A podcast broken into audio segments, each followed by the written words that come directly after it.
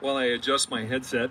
If you are following along, we're going to be taking a look at Acts chapter 3 today. Acts chapter 3, uh, starting with verse 1. If you want to pull that out in your Bible or if you want to look it up, we're going to take a look at Acts chapter 3. God's grace, God's mercy, and God's peace be to you, my brothers and sisters, in the name of our Lord and risen Savior, Jesus Christ. Well, today's a different day than last Sunday, isn't it? The sun's out, it's hot, and uh, when I'm done with my hour long sermon, we'll see how far we go. But uh, I know that God has given us clear and blue skies. Last week it was nice and uh, cool. And so thank you all for being here. Just a couple updates before we get into the message. Uh, Bob Franz has received his freedom from earthly life and has e- entered eternal life. And so uh, family and I will be planning a service uh, this week. We'll get the, the word out. It is going to be a very small service, uh, just primarily for family members, and then we will stream the video out uh, and have that available for those who would like to watch that uh, as well and celebrate Bob's life. Well, Acts chapter 3. Let's get right into it, shall we? Acts chapter 3. And I'm going to be stopping a number of different times uh, as we walk through this just to see not only the historical application or the historical understanding, but also the practical application for what it means to us today. One day, Peter and John were going up to the temple at the time of prayer at 3 in the afternoon. Now, I want to just stop and say in some Bibles it might say the ninth hour. That's roughly 3 o'clock in the afternoon. Going back for those who might have any biblical history or knowledge, what else happened at the ninth hour? 3 o'clock in the afternoon on one Good Friday. Jesus proclaimed from the cross, It is finished. Your sins are forgiven, is the understanding. And so Luke, the medical doctor, the historical writer of this book, gives us that understanding that on the ninth hour, at the ninth hour, same time Jesus says it is finished, Peter and John go to the temple to pray. Now, there were a number of different times that people would go. There was a time for sacrifice, and there were times for prayer, and this was one of them at 3 in the afternoon. And I love how that rolls together with this text here that Jesus, who proclaims freedom, who proclaims liberty, who proclaims forgiveness of our sins from sin and Satan and the power of the devil, reminds us that we have independence, we have freedom, we have God's forgiveness. And Peter and John, as they are walking to the temple at the ninth hour at three in the afternoon for prayer, we pick up at verse 2. Now, a man who was lame from birth was being carried to the temple gate called Beautiful, where he was put every day to beg from those going into the temple courts. 40 years old, the Bible tells us this man was. For 40 years, he'd been begging at the gate Beautiful. And for anyone who's ever been to Jerusalem or anyone who's ever looked at Jerusalem, uh, it, that beautiful gate is no longer there. It was destroyed um, back with the sacking of the temple in 70 AD. But the background behind it, it was a, uh, a double entrance door, double door, 75 feet tall, covered in not rich Corinthian leather, but rich Corinthian brass. And it was called Beautiful. And it was outside the temple proper. And so beggars and people who needed assistance would sit there and be brought there. And this man had been lame for 40 years. Can you imagine begging for 40 years? Can you imagine the idea of relying on someone else's gifts and alms and blessings for 40 years? I know we take a look at homelessness and we interact with charity on wheels, and that is something so key, but each one of us are beggars at the gate of beautiful. each one of us come to God and say, God, I need you. I need you so much. Please heal me. Please bless me. Please give me your mercy and peace. Each one of us are like this beggar. But here, in this particular instance, he had been coming to the gate and relying on the grace of others. And when he saw Peter and John about to enter, he asked them for money. Peter looked straight at him, as did John. Then Peter said, Look at us. Look at us. Look, look at us. So the man gave them his attention, expecting to get something from them.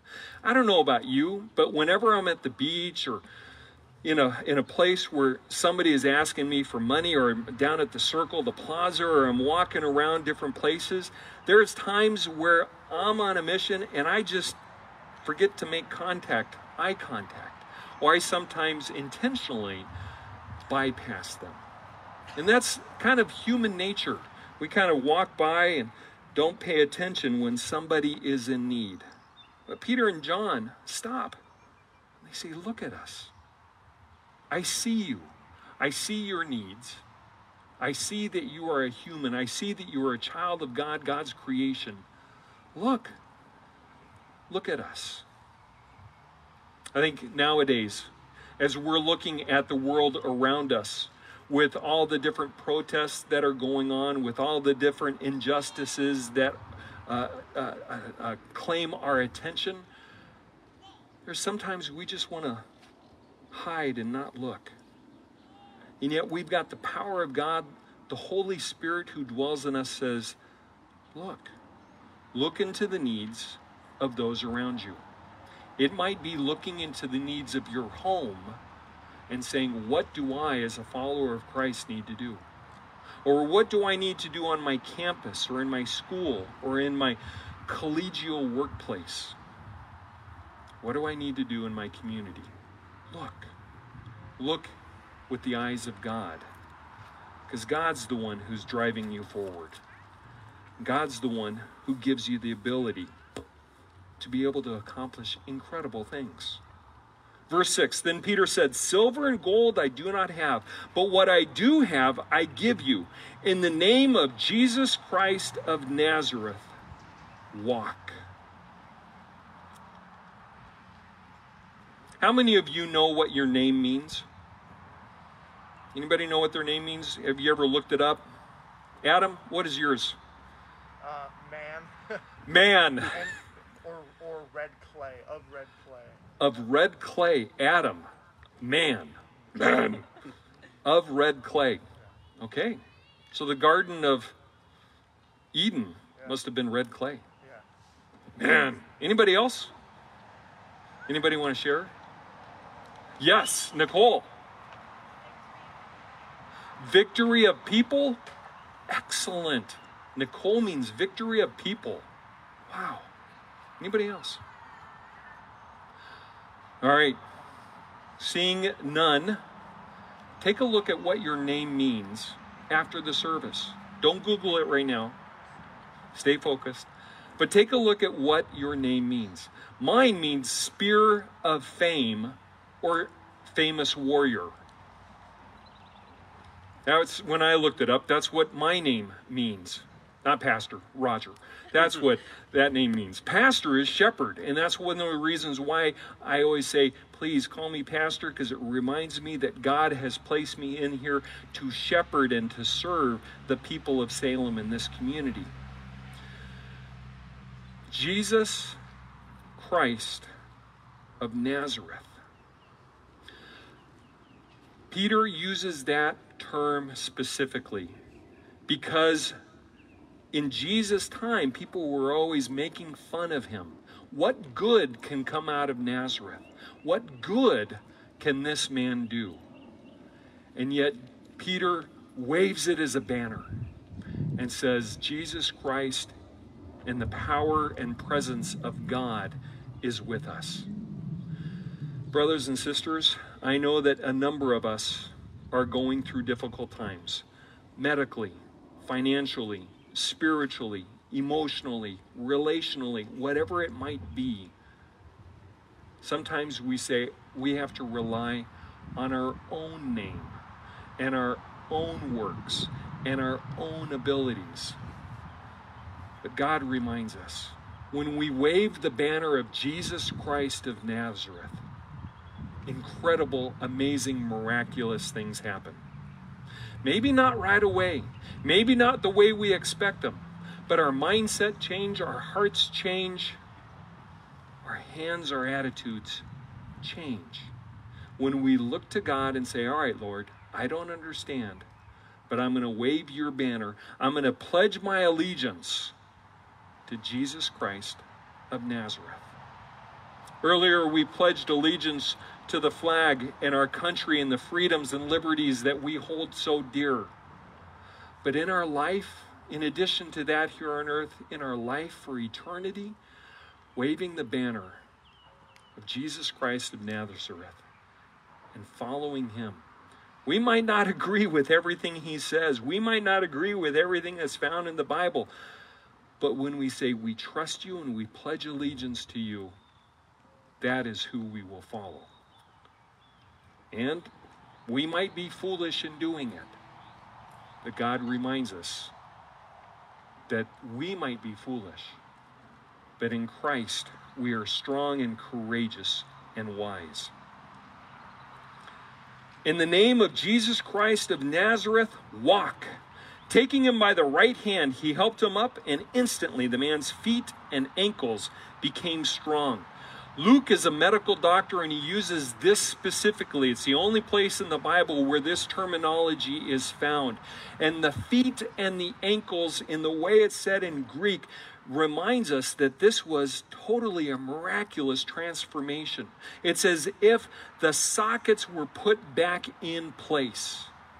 His feet, his ankles were rejoined together, and after 40 years of begging, he was miraculously healed wasn't just like breaking an ankle, breaking a leg, getting that healed back together. It was out of whack.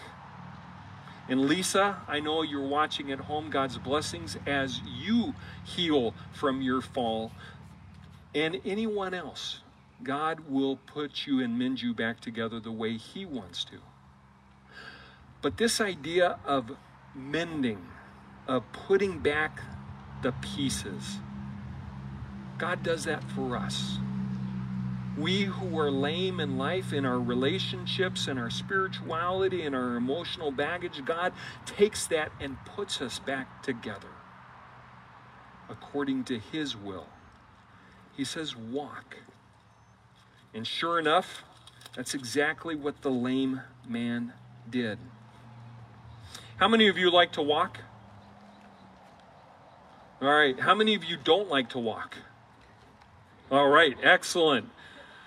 Yesterday, there was a group of us that decided to go out for an early morning walk. How many of you have been up, ever been up to Robber's Roost in Santiago Oaks Park? All right, I know a number of bike bicyclists have. And so we decided that we were going to walk up there to Robber's Roost. And sure enough, it was it was comfortable going up there temperature wise until we hit this long incline. And it felt like 10 miles, but it was only, what, about a mile up or so. And sure enough, we lost some of our group who didn't make it up.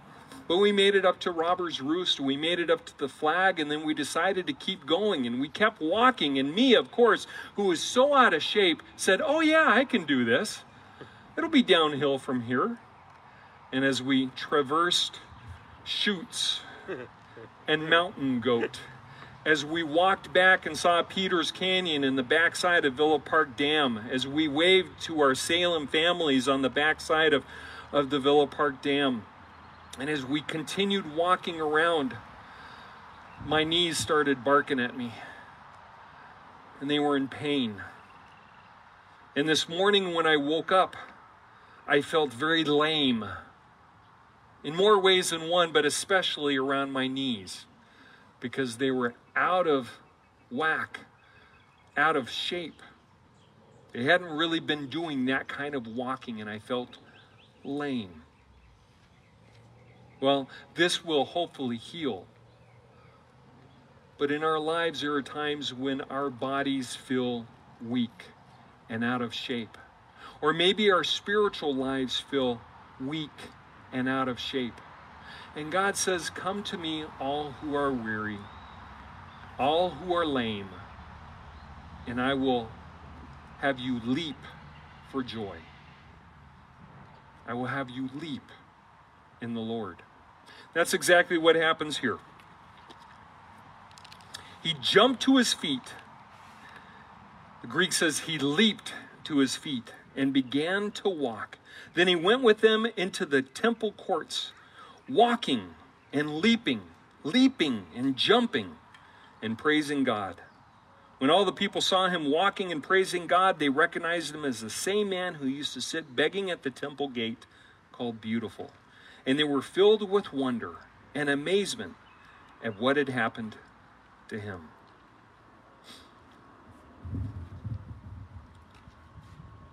Brothers and sisters, is a miraculous story, but it's one that's told over and over in the lives of each one of us. We might not have the physical lameness that this man had, but we are all wounded. We are all broken. We are all lame in some way physically, mentally, emotionally. Probably not, but spiritually. We can feel lame at times, and God comes to us and says, I heal you. Look at me. I am your Lord and God and Savior. I heal you. And our response is to leap up in joy and say, Yes, Lord. Thank you for the freedom that you give us through your grace, the independence that you give us of knowing you as our Lord and Savior, and the liberty that we have of following God, Jesus Christ, Father, Son, and Holy Spirit. Give me liberty or give me death is a revolutionary saying. But God says, I give you liberty and life in my name. Don't be lame. Let me say that again. Don't be lame.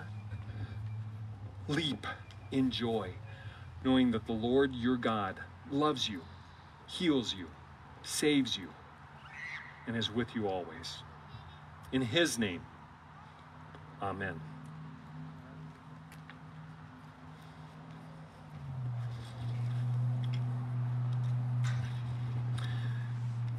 Brothers and sisters in Christ, I'm going to invite those who are assisting with communion to make their way forward and to glove up.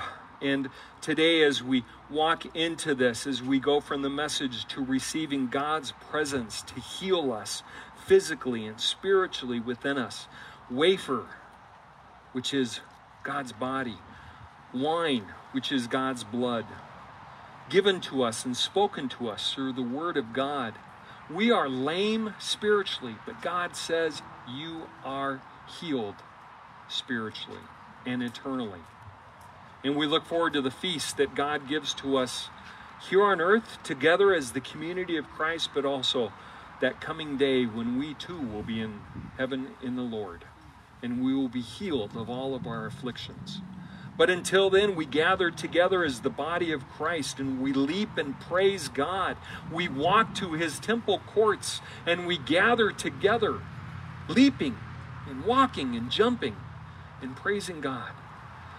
That's our response as God comes to us and says, You are healed let us continue to gather together.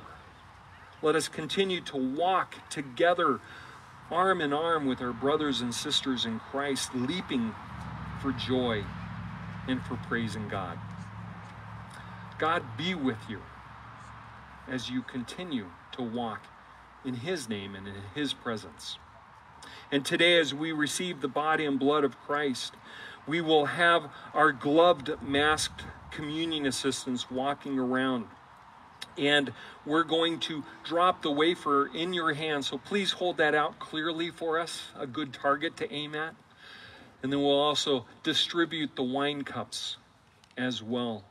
And if you want gluten or grape juice, please just, excuse me, gluten free wafer or grape juice, please make that well known uh, to the uh, communion distributors.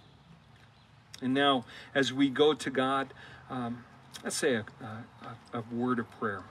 Dear Heavenly, most gracious Father, we thank you that you have abundantly blessed us. You have taken our broken bodies, minds, hearts, and souls, and you have said, I have forgiven them all on the cross when I said, It is finished. And so, Lord, because of that, we can leap for joy and praise your name and gather together and be able to go out and heal the needs of those around us in our homes, in our neighborhoods, in our communities, and beyond.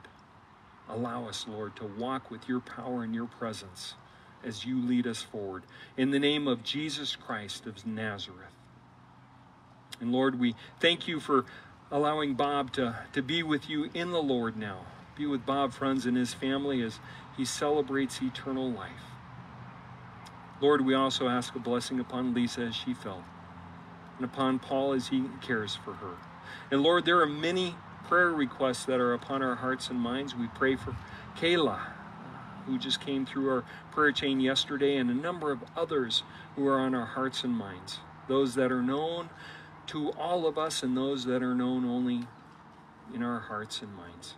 Lord, we lift them up to you, knowing that you heal the broken, and you affirm the afflicted, and you give grace to the graceless of all of us, and you bring us your peace. So watch over us and be with us and lead us as you taught us to pray. Our Father, who art in heaven, hallowed be thy name. Thy kingdom come, thy will be done on earth as it is in heaven. Give us this day our daily bread, and forgive us our trespasses, as we forgive those who trespass against us.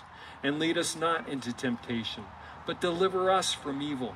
For thine is the kingdom, and the power, and the glory forever and ever. Amen. And now, brothers and sisters, the very body and blood of Christ is going to be shared with you. And on the night when he was betrayed, Jesus took bread, and when he'd given thanks, he broke it and he gave it to his disciples and said, Take and eat. This is my body, which is given for you. And in the same way, also, he took the cup after supper, and when he had given thanks, he gave it to them and said, Receive my blood, this new covenant given for you and shed for you. And may the very body and blood of our Lord and Savior Jesus Christ strengthen you and preserve you, keep you strong and steadfast, always and forever. Amen.